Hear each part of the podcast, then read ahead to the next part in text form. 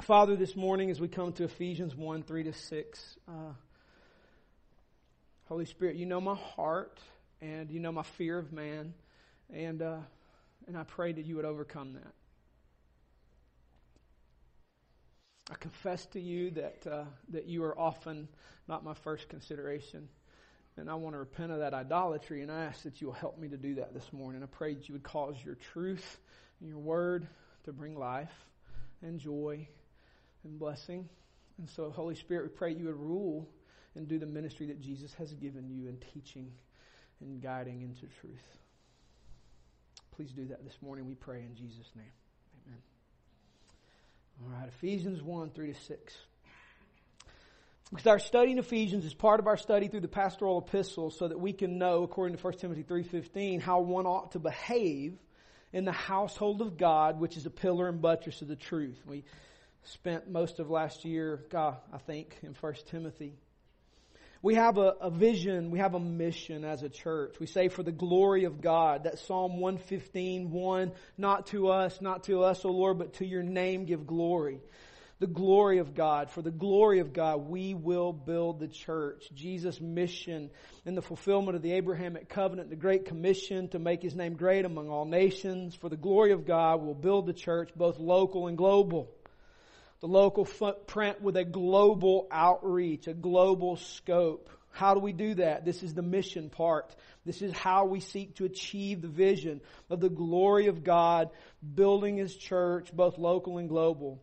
We say by being and producing radical followers of Jesus Christ. That abiding, John 15, arising from, connected to a root source, radical relationship with Christ, where we remain in Christ, where we live in Him, abide in Him, enjoy Him, and through that Jesus promises the fruit of the gospel, which will be His glory in building His church among all nations. That's what we're here for. And as part of our study in the pastorals and in Ephesians, we are there to make sure that we see and savor and know and stay on task to accomplish the vision God has given us from His Word for His glory and the building of the community of His kingdom, the church. We see the Father and His grace has been mobilizing workers to the mission of being and producing radical followers of Jesus for 12 years now. He's grown it. He's expanded it in pioneering work in our people group mobilizing workers to some, gosh, I was asking Emmett this morning, I'm not even sure. I, I wrote down here some like 11 different nations.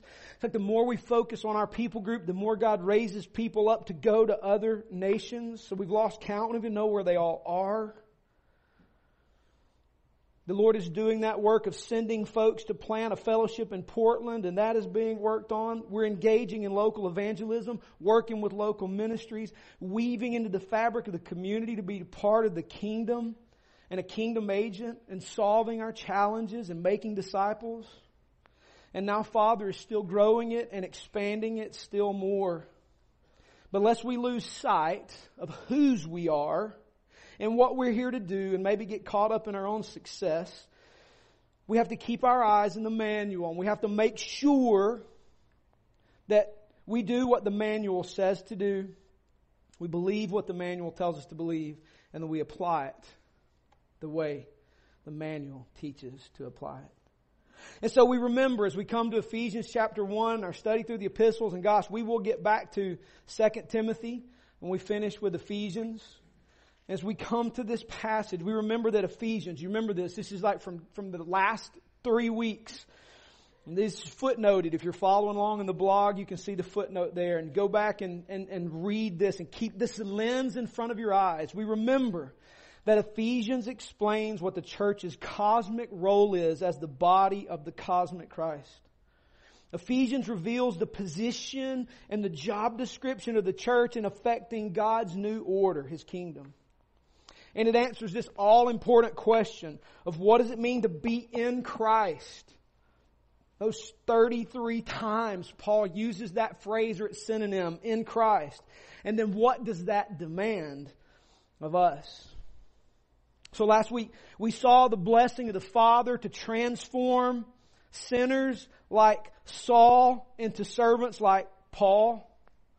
We saw the blessing of the Father to give grace and peace to those who were once sinners but now saints and were unfaithful but now faithful in Christ Jesus because of Christ's work on the cross in their place for their sin. And then we saw how because of repentance and faith, He has blessed us in Christ, placed us in Christ, and seated us with Him in the heavenly places. That's last week. This week, Paul begins expounding those remaining 33 times he uses in Christ or its synonym. To make clear, and hear this, to make clear our blessing in Christ and our role in bringing about his kingdom and its demands of us. But Paul starts in a really, really, really strange place for some of us. So let me read it for you. Ephesians chapter 1, verse 3 through 6. Blessed be the God and Father of our Lord Jesus Christ, who has blessed us in Christ with every spiritual blessing in the heavenly places, even as he chose us in him before the foundation of the world that we should be holy and blameless before him.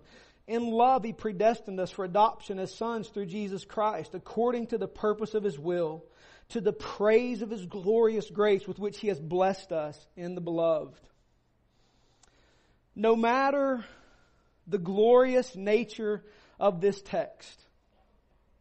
No matter the grace expounded in this text, there's a weight and a cloud that I personally feel in preaching through this text.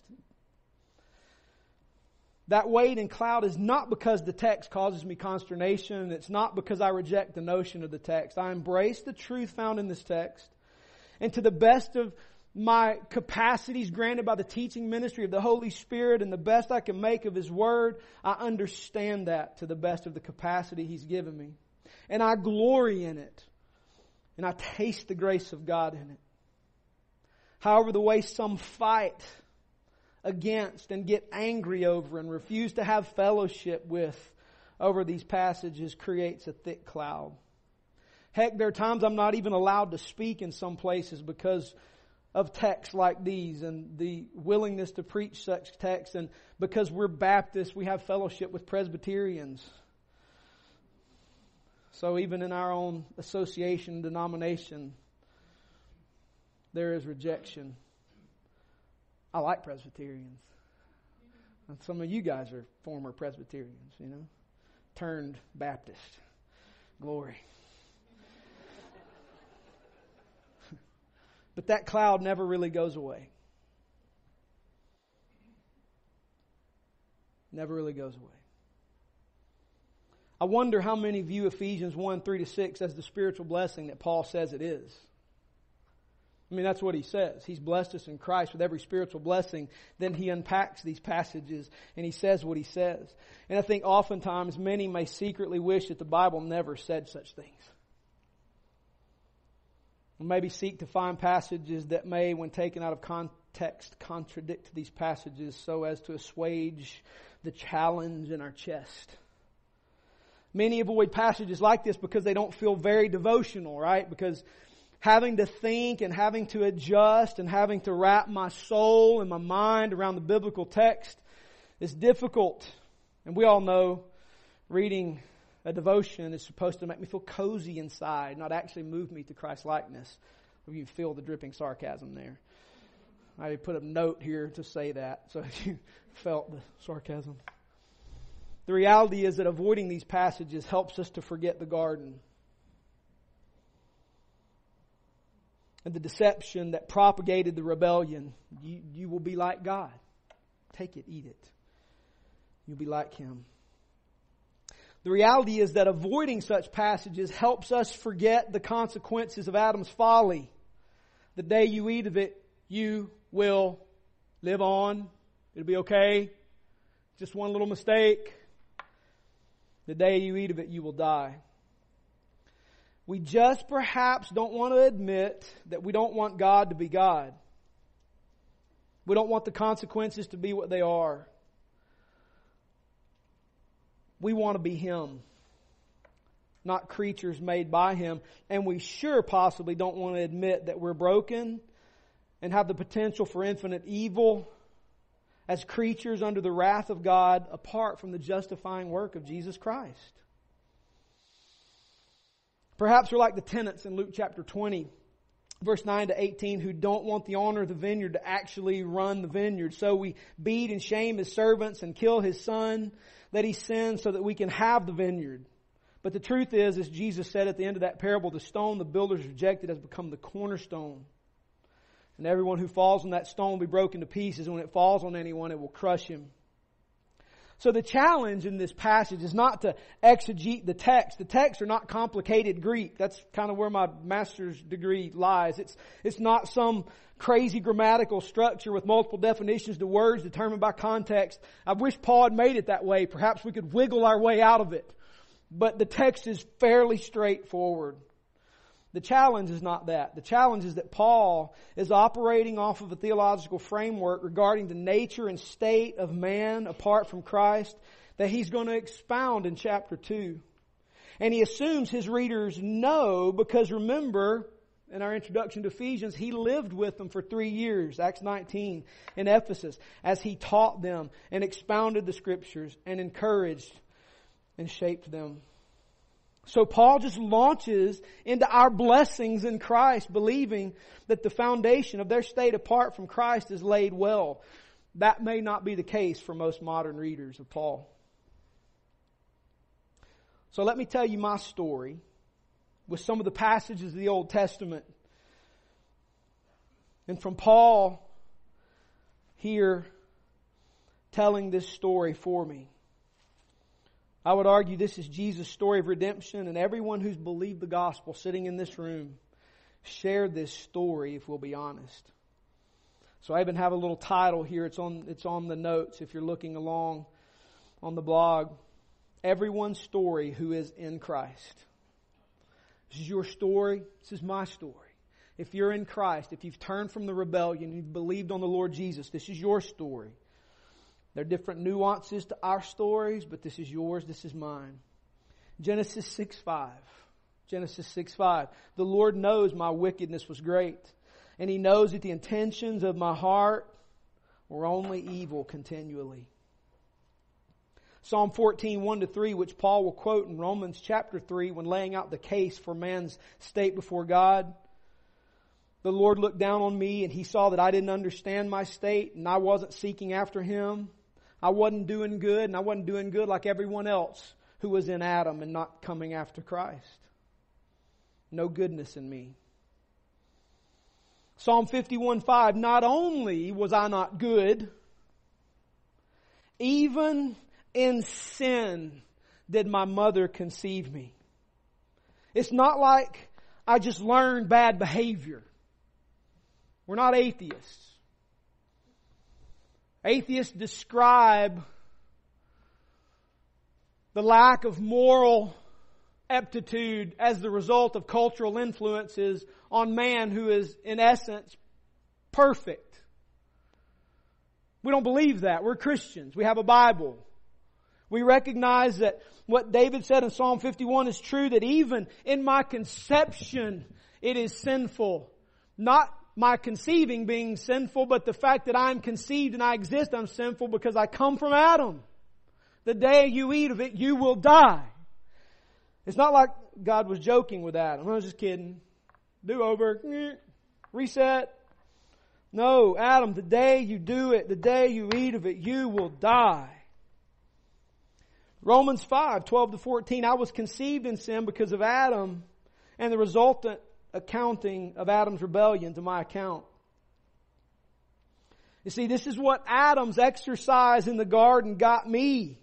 It's not like Adam's sin just affected him. And this is why we say in the fellowship, it's not like my sin just affects me. Sin is never isolated from the whole. When I rebel against God, it affects the spiritual climate that we live in together in a community. When you sin, it affects the spiritual climate of the community we dwell in. Adam's decision in the garden got me and you death. Cain killed Abel. Rebellion against God will be the normal default for all the sons of Adam and daughters of Eve. Even the ground, the dirt broke. The sky broke. Everything is at odds with Christ, its creator, including his image bearers. Ephesians 2, 1 to 3. I was dead toward God and walking according to the prince of the power of the air who is at work in the sons of disobedience. I was the walking dead. I was not in a neutral state. I was a servant of my master, the evil one. My soul was unfeeling and incapable of doing good and deciding ultimate good. I was in my dead state and I was a willing participant in the rebellion. 2 Corinthians 4, 1 to 6. I was blinded by the rebellion and the active work of my master, the evil one. I couldn't see the light of the glory of God in the face of Jesus Christ, so I walked in blindness, groping around for whatever I could find that would satisfy my tastes at the moment.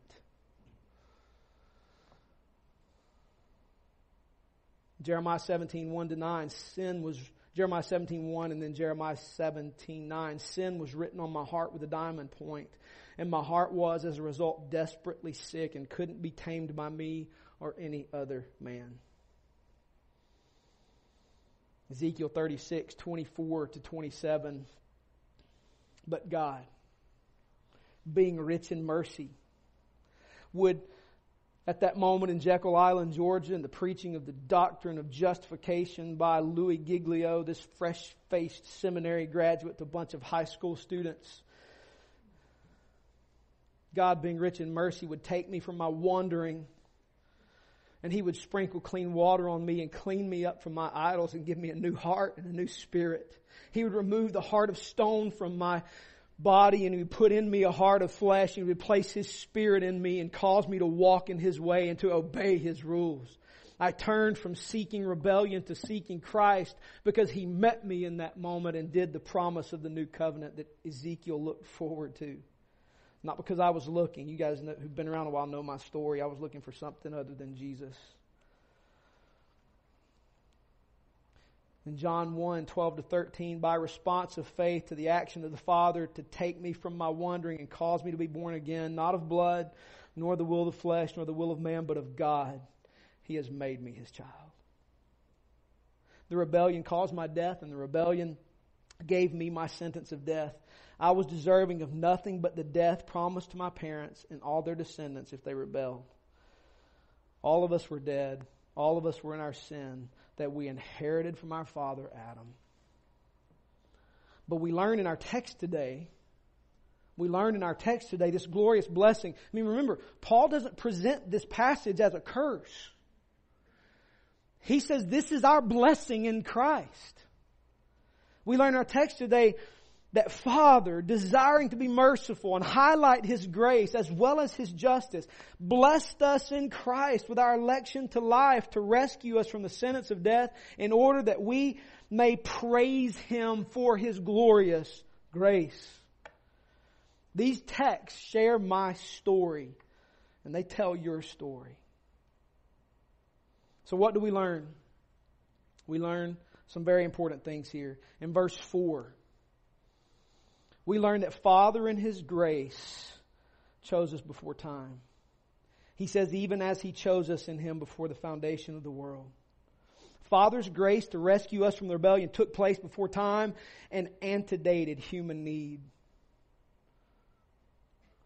This makes the Father's work free of influence by any decision He would foresee me making because I would not be capable of making it due to my rebellious state. And this absolutely, positively changes my worship. You see, I don't worship because it's good for me. I worship because I don't worship because I made a good decision and my lost friends just couldn't see the logic in the whole thing and they remain due to their folly and sin. That's not why I worship. I was looking to hook up. And Jesus in His grace found me wandering and brought me a new heart. I worship because that's what's due the Father for rescuing me from rebellion when I could not or even was not looking to rescue myself. Listen to the words of one of my favorite songs we sing. I love this, absolutely adore this song. And I, I was reading through my notes, I was singing it to myself, and I'm not going to sing it because it'd be terrible. Not what my hands have done can save my guilty soul.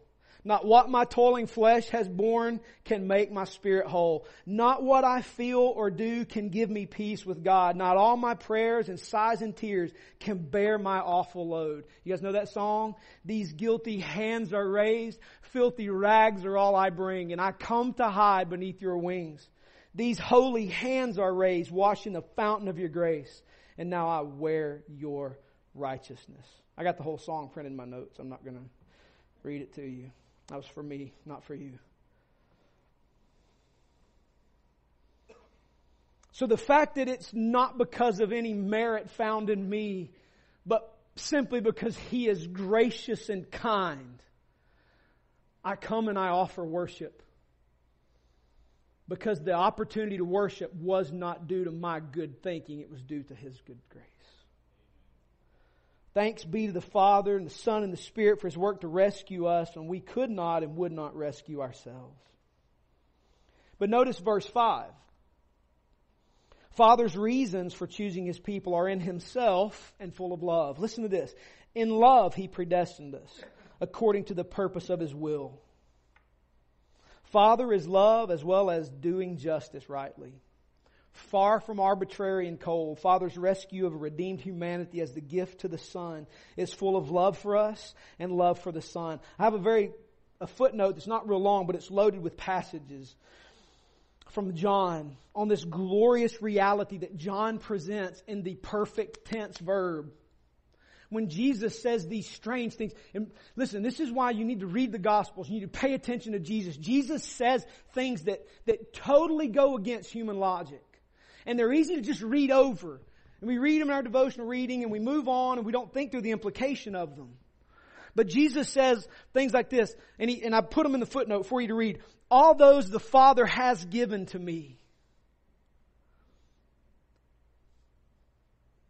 Who has the Father given to you? And uses perfect tense verb, this verb that we don't use in English, but it's a verb that is a past action and it's completed in the past and the results carry on indefinitely into the future. That has implication. And if we believe in the inerrancy of scripture, and we do, we understand that, that Jesus is speaking to the Father about some people He's given Him as a, as a gift. This is why the church is precious. Because the church is a gift to the Son from the Father, a redeemed humanity that He's gonna go to the cross and buy by His blood. And Jesus says in John 17, of those you've given me, I will lose none of them. You know what that means? If you're in Christ today, it's not because of a good decision you made, because you could good decision yourself out of it. It's because Father gave us to the Son a redeemed humanity. And He would die to purchase us and to make us His bride. And He will not lose any of His. Your security as a believer is tied to this truth. Your security is not in you. I've about walked away 23 times. I've nearly quit the faith far too many times to be comfortable. I can't hold myself on. I'm a logical thinker. And that will get me in deep trouble.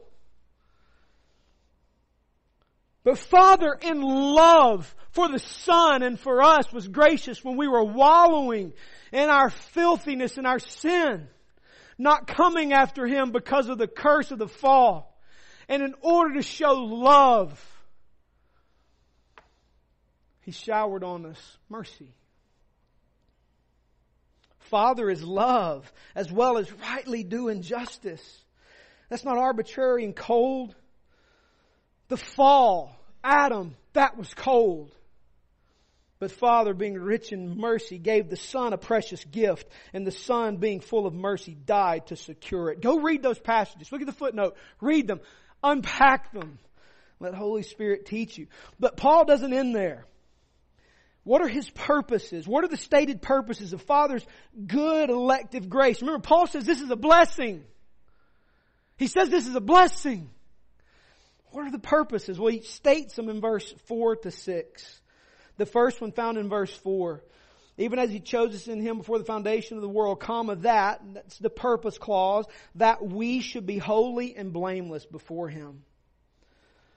One of his stated, the first of three stated purposes in this passage is that of sanctification. That we would be holy and blameless before him. One of the false notions about the doctrine of election is that people are, if they're chosen, then they can do whatever they want to and doesn't matter. That sounds good if the Father operated by fallen human logic, but He doesn't operate on faulty fallen logic. The Father operates off of truth. And He stated His truth in His Word. And the Word is the record of the Father's truth. And Scripture tells us that He chose us that He would make us holy and blameless before Him. In other words, that new covenant passage in Ezekiel, if you're in Christ, you can't like sin. It tastes bad. You wanna know why? Because he promised that he put his Holy Spirit in you. And you know what happens when you sin and Holy Spirit's present? why was I so attracted to that? This is that Romans 7 conflict Paul had. You're like, that looks good. You do it and you're like, that was horrible. Why did I do that? You know what I'm talking about? Why is that? It's because of Ezekiel. That promise of the new covenant, He took out a rebellious heart and put in a heart of flesh and He placed His Spirit in you and He causes you to walk in His way. This is why John will say in 1 John chapter 3, if you're in Christ, you can't remain in sin. It just doesn't taste good. It's bitter. It's death. And we run to life. Why? Because we got the Spirit in us. So you know what? If you're in Christ, you know what will happen? You will run from sin. And hey, check it out. You're going to give in. This is a glorious truth of the saving work of Jesus Christ. Even though we fight against the fallen nature of this flesh, the Holy Spirit won't let us stay. This is why repentance is the characteristic of the believers, because we're like, why did I, God, the things I want to do so hard, and the things I don't want to do are so easy. Who will rescue me from this body of death? Thanks be to Jesus Christ. And he starts Romans 8 1. Therefore, there's now no condemnation for those in Christ Jesus. Why? Because it's not your good works. It's Christ Jesus' good works on your behalf. And so therefore, Christ did this that we would be made holy and blameless before Him. In other words, Father's good and gracious redeeming of humanity was to take an unholy, reproachful, 20 year old, unregenerate, missionless guy like me and make me holy and blameless. One of the glorious facets of the gospel is that the Father takes sinners, and as we talked about last week, He turns them into saints. And then He proceeds to actually cause their behavior to come in line with His truth. Hey, good news, saints. This morning, if you're wrestling with sin, it's okay. He won't let you stay there. He will work you toward righteousness. He promised that. That before Him, you would be holy and blameless.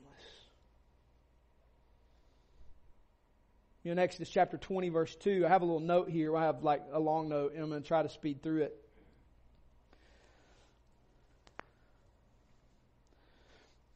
If I ask you to state the Ten Commandments, probably all of you could do it. Maybe not. I'm not sure I can. Like, oh my gosh, he's not saved. I get lost in the middle of them. I forget which one goes where, and so I'll be like, is that two, three, or is that seven? I'm not sure. But by and large, we could probably, most of us, get all of them. But how many of us actually read verse 2 before we get to the list of 10? The indicative comes before the imperative, and you can't reverse the order. The indicative comes before the imperative, you can't reverse the order. Order. You see, the Father graciously chose Abraham when Abraham wasn't looking for him. And when his people were later rescued from Egypt and brought to the desert to worship, this is what the Father gave them in the law. Here's verse 2.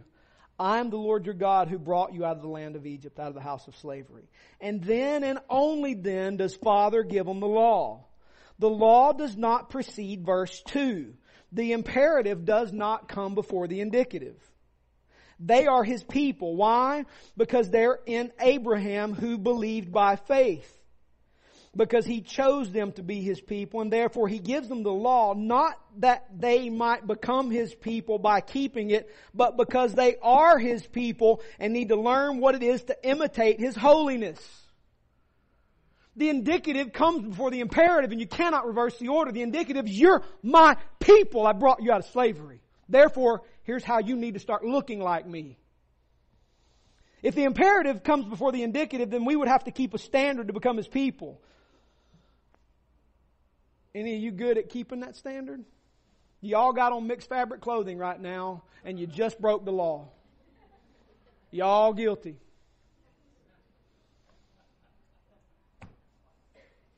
But you know what? The law doesn't come before the indicative. Indicative comes before the imperative. Meaning, if you're in Christ today, it's not because of your own doing, it's because of His mercy and grace. And therefore, we have the Scripture so that we know how to imitate Him because we are His. Ezekiel 36, 24 to 27, that glorious new covenant promise. We get justified, receive a new heart of flesh in place of a heart of stone. We get a new spirit. We get the Holy Spirit, all of which causes us to walk in the way of the Lord Jesus in delight, not duty. This is the promise of the new covenant. When Jesus saved us, He justified us and gave us a transformed soul that now delights to follow the Father's way. This new us combats the flesh to bring it in line and action with the standards of being one of Father's beloved children. The Bible calls this sanctification, and it's the precious gift of those who are in Christ. Aren't you glad that He's the one doing the sanctifying, not you? I, great example. We kind of told you it's like 7,000 degrees. We came in and I, Emmett was spotting me. I was walking up the ladder that goes all the way up to the, going up the ladder and it opened this steel door to get out on the roof.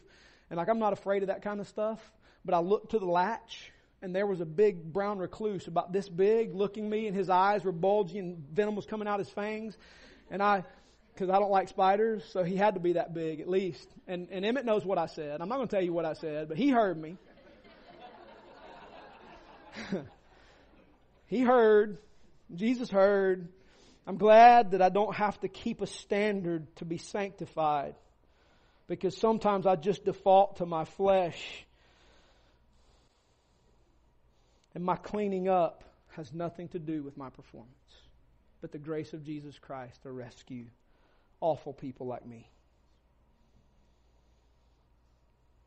But verse 5 tells us the second reason for his gracious gift and this blessing in Christ when he says, He predestined us for adoption as sons through Jesus Christ, according to the purpose of his will. Do you know in all the Old Testament, Kent Hughes gives us, and I footnoted Hughes here, in all the Old Testament, God is only referred to as Father 14 times, and according to Hughes, these references are rather impersonal. But something amazing happens in the Gospels because the Gospel writers record Jesus using Father more than 60 times in reference to God. This was Jesus' go to when referencing the Father. The lone exception is when he's on the cross, teaching about what's happening in that moment through the messianic passage in Psalm 22 when he cries out, My God, my God, why have you forsaken me? That's the lone exception. Jesus used the common Aramaic word that a child would use to address their daddy, Abba. This is huge. Jesus was, by example, living the reality of what he came to make a reality for those of us who would repent and believe the gospel. This became the understanding of those who wrote under the inspiration of the Holy Spirit the New Testament. And I want you to listen to Paul's words in Romans 8, 15 and 16. For you did not receive the spirit of slavery to fall back into fear, but you've received the spirit of adoption as sons by whom we cry, Abba, Daddy, Father. The Spirit Himself bears witness with our spirit that we're children of God. Then in Galatians 4, 4 to 6, when the fullness of time had come, God sent forth His Son, born of a woman, born of the law, to redeem those who are under the law, so that, purpose clause, purpose clauses are big in your Bible. If you're into the why, purpose clauses tell you why. So that, so that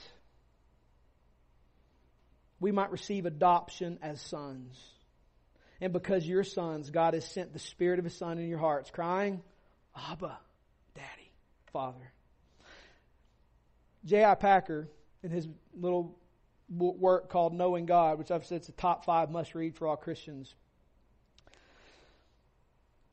Packer's the reason you'll often hear me say Father when other people simply say God. I'm going to quote you a passage from, from Packer here. If you want to judge how well a person understands Christianity, find out how much he makes of the thought of being God's child and having God as his father. If this is not the thought that prompts and controls his worship and prayers and his whole outlook on life, it means that he does not understand Christianity very well at all. For everything that Christ taught, everything that makes the New Testament new and better than the Old, everything that is distinctively Christian as opposed to merely Jewish is summed up in the knowledge of the fatherhood of God. Father is the Christian name for God. Do you have that spirit of adoption? Do you sense that God is Father? Do you think of Him and address Him as Father or just some distant, unfeeling God? Here, John 1 12 to 13. But all who did receive Him, who believed in His name, He gave the right to become children of God, who were born not of blood, nor the will of the flesh, nor the will of man, but of God. You see, if we can't come to Him as Father, we may not have Him as our Father. He is Father. And if you have not believed the gospel that makes God Father, then repent of the lie, the rebellion keeping you from knowing Father, Abba, and believe the good news. One of our glorious blessings in Christ and being seated with Christ in the heavenly places is that we are adopted as children and brought into the family and have all the family resources to do the family work of subduing the nations with the good news of the family, Jesus. One final purpose, Paul states, for the Father's good elective work is found in verse 6. He says in verse 6, to the praise of his glorious grace with which he has blessed us in the beloved. To the praise of his glorious grace which he's blessed us in the beloved. Our election for sanctification and adoption is to the praise of his glorious grace. If these passages don't bring us to praise, which Paul here says they are to do, then the problem lies with us, not the Bible or the clarity of Scripture. We have to understand the text here is not ambiguous. The to here in verse 6, that starts verse 6, is the overarching purpose clause for verse 4 and 5. That's its grammatical purpose. He chose us to sanctify us. He predestined us to adopt us. And He sanctifies us and adopts us so that we might praise Him for His glorious grace. You're made to worship. You're made to worship. Father's ultimate purpose in our sanctification and adoption is that holy children may worship Him for His glorious grace. Listen to me very carefully right now. If you walked in that door this morning feeling condemned for the rebellion and you're in Christ, that's not from God, it's from the evil one. He did that work of sanctification and adoption so that you could come unchained and make much of Jesus for cleaning you up and making you a child. Made to make much of Him. Remember, our status due to Adam's rebellion is that we're dead. But in Christ we've been made alive that we may sing of His grace and offer our bodies as a living sacrifice, holy and acceptable to God, which is our spiritual worship. So in conclusion, as we draw this down, if passages like this cause consternation, I have one application for you that'll give you a framework to make it all come together. You ready? Here it is. The completion of the Great Commission is guaranteed through the work of the kingdom in the community of his kingdom, the church. The completion of the Great Commission is guaranteed through the work of the kingdom in the community of his kingdom, the church. You see, we don't have to wonder whether or not the gospel is powerful enough to call forth the dead to life. Romans 1:16 ought to be memorized by every believer. For I am not ashamed of the gospel, for it is the power of God for salvation to every, everyone who believes. You notice what Paul didn't say there? He didn't say the gospel is a vehicle that empowers man to be something he's not. The gospel is not a self help tool. The gospel is the power of God for salvation. The gospel calls forth those that Jesus died to secure. And he gives them the precious gift. We'll get to this in Ephesians 2. He grants to them the precious gift of faith that they may believe and be saved. We don't have to wonder if the Father will call forth His church from the nations as we go. It will happen. There is no failure in our actions to make Jesus big globally and locally. We may have temporary setbacks, but the kingdom is not set back. Actually, listen, actually engage in evangelism. This is where people's minds get blown because they don't understand. They just have a bunch of misconceptions. And when you find a good Presbyterian or Reformed Baptist that actually does evangelism, preaches the gospel, it blows their misconceptions up. Like, I don't know what to do with that. I don't know what to do with that. Actually engage and preach the gospel cold, coldly to people who don't know. You hear me? We've got a stash of Bibles that we put out on the table. They're nice Bibles. They're little Bibles, ESV Bibles. Go downtown and actually give them out to people. Really? I do. Some of us do. I've never had a person turn out a Bible and every now I put my name and phone number in there, an email address, and every now and then I get a call. Hey, I'm going to this church up the street. I read and I believed. I mean, you can't, there's, you can't fail. Does that make sense? There's no failure in that. Isn't that cool? Actually engage in taking the gospel to people who don't know. Be observant and take note of the eyes and the emotive and physical response to the gospel. Take note of who, when, and how transformation takes place. They don't have to come to Three Rivers Community Church if they believe the gospel. Just somewhere where they preach the Bible. Actually get in front. Hey, do you know we have a Muslim center here in Rome? The only Christian, I've talked to them, the only Christian that engages them are those who show up on Friday to tell them they're going to hell. And that's true, they are going to hell. But there's a little better way to engage them. Take them to lunch. You know they actually believe in Jesus, they just don't believe He's God. I mean, how, they believe better theology about Jesus than the average unrepentant Roman. Actually get in front of a hardened, dyed-in-the-wool Muslim and befriend them. And watch the Holy Spirit steer the conversation to the gospel. Take note of who's driving the process and watch transformation take place. Actually go to unreached people groups where the gospel's never been. Engage a dyed in the wool unbeliever whose fresh ears are there for the hearing of the gospel and watch great things happen. You will be absolutely, utterly astounded at the circumstances to watch them come to faith in Christ. And it will be backward of what you think, and maybe what you've ever experienced. You'll discover this freaky reality that Holy Spirit sometimes, I know this is crazy for some of us logical thinkers, but sometimes Holy Spirit gives them dreams about you before you meet them, and they have dreams about you giving them the book in which they find truth about Jesus, and then they actually meet you and you give them the book, and they believe the gospel. This happens all the time. Our M's and our place are always telling us these stories. We just witnessed it in October with these eyes. They, you, you weren't planning on that. I didn't know this guy's name. I didn't know I'd be in the back of a van on the way between Capitol and, and River City. I didn't know what the circumstance, I didn't know who'd be riding with, but he had the dream that we would be there with the book.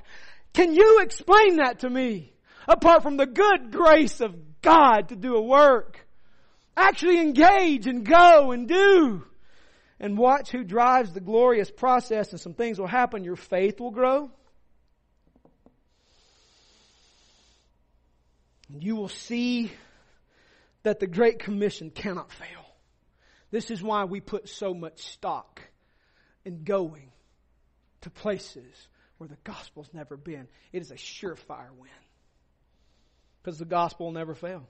Jesus died to secure those that the Father had given him.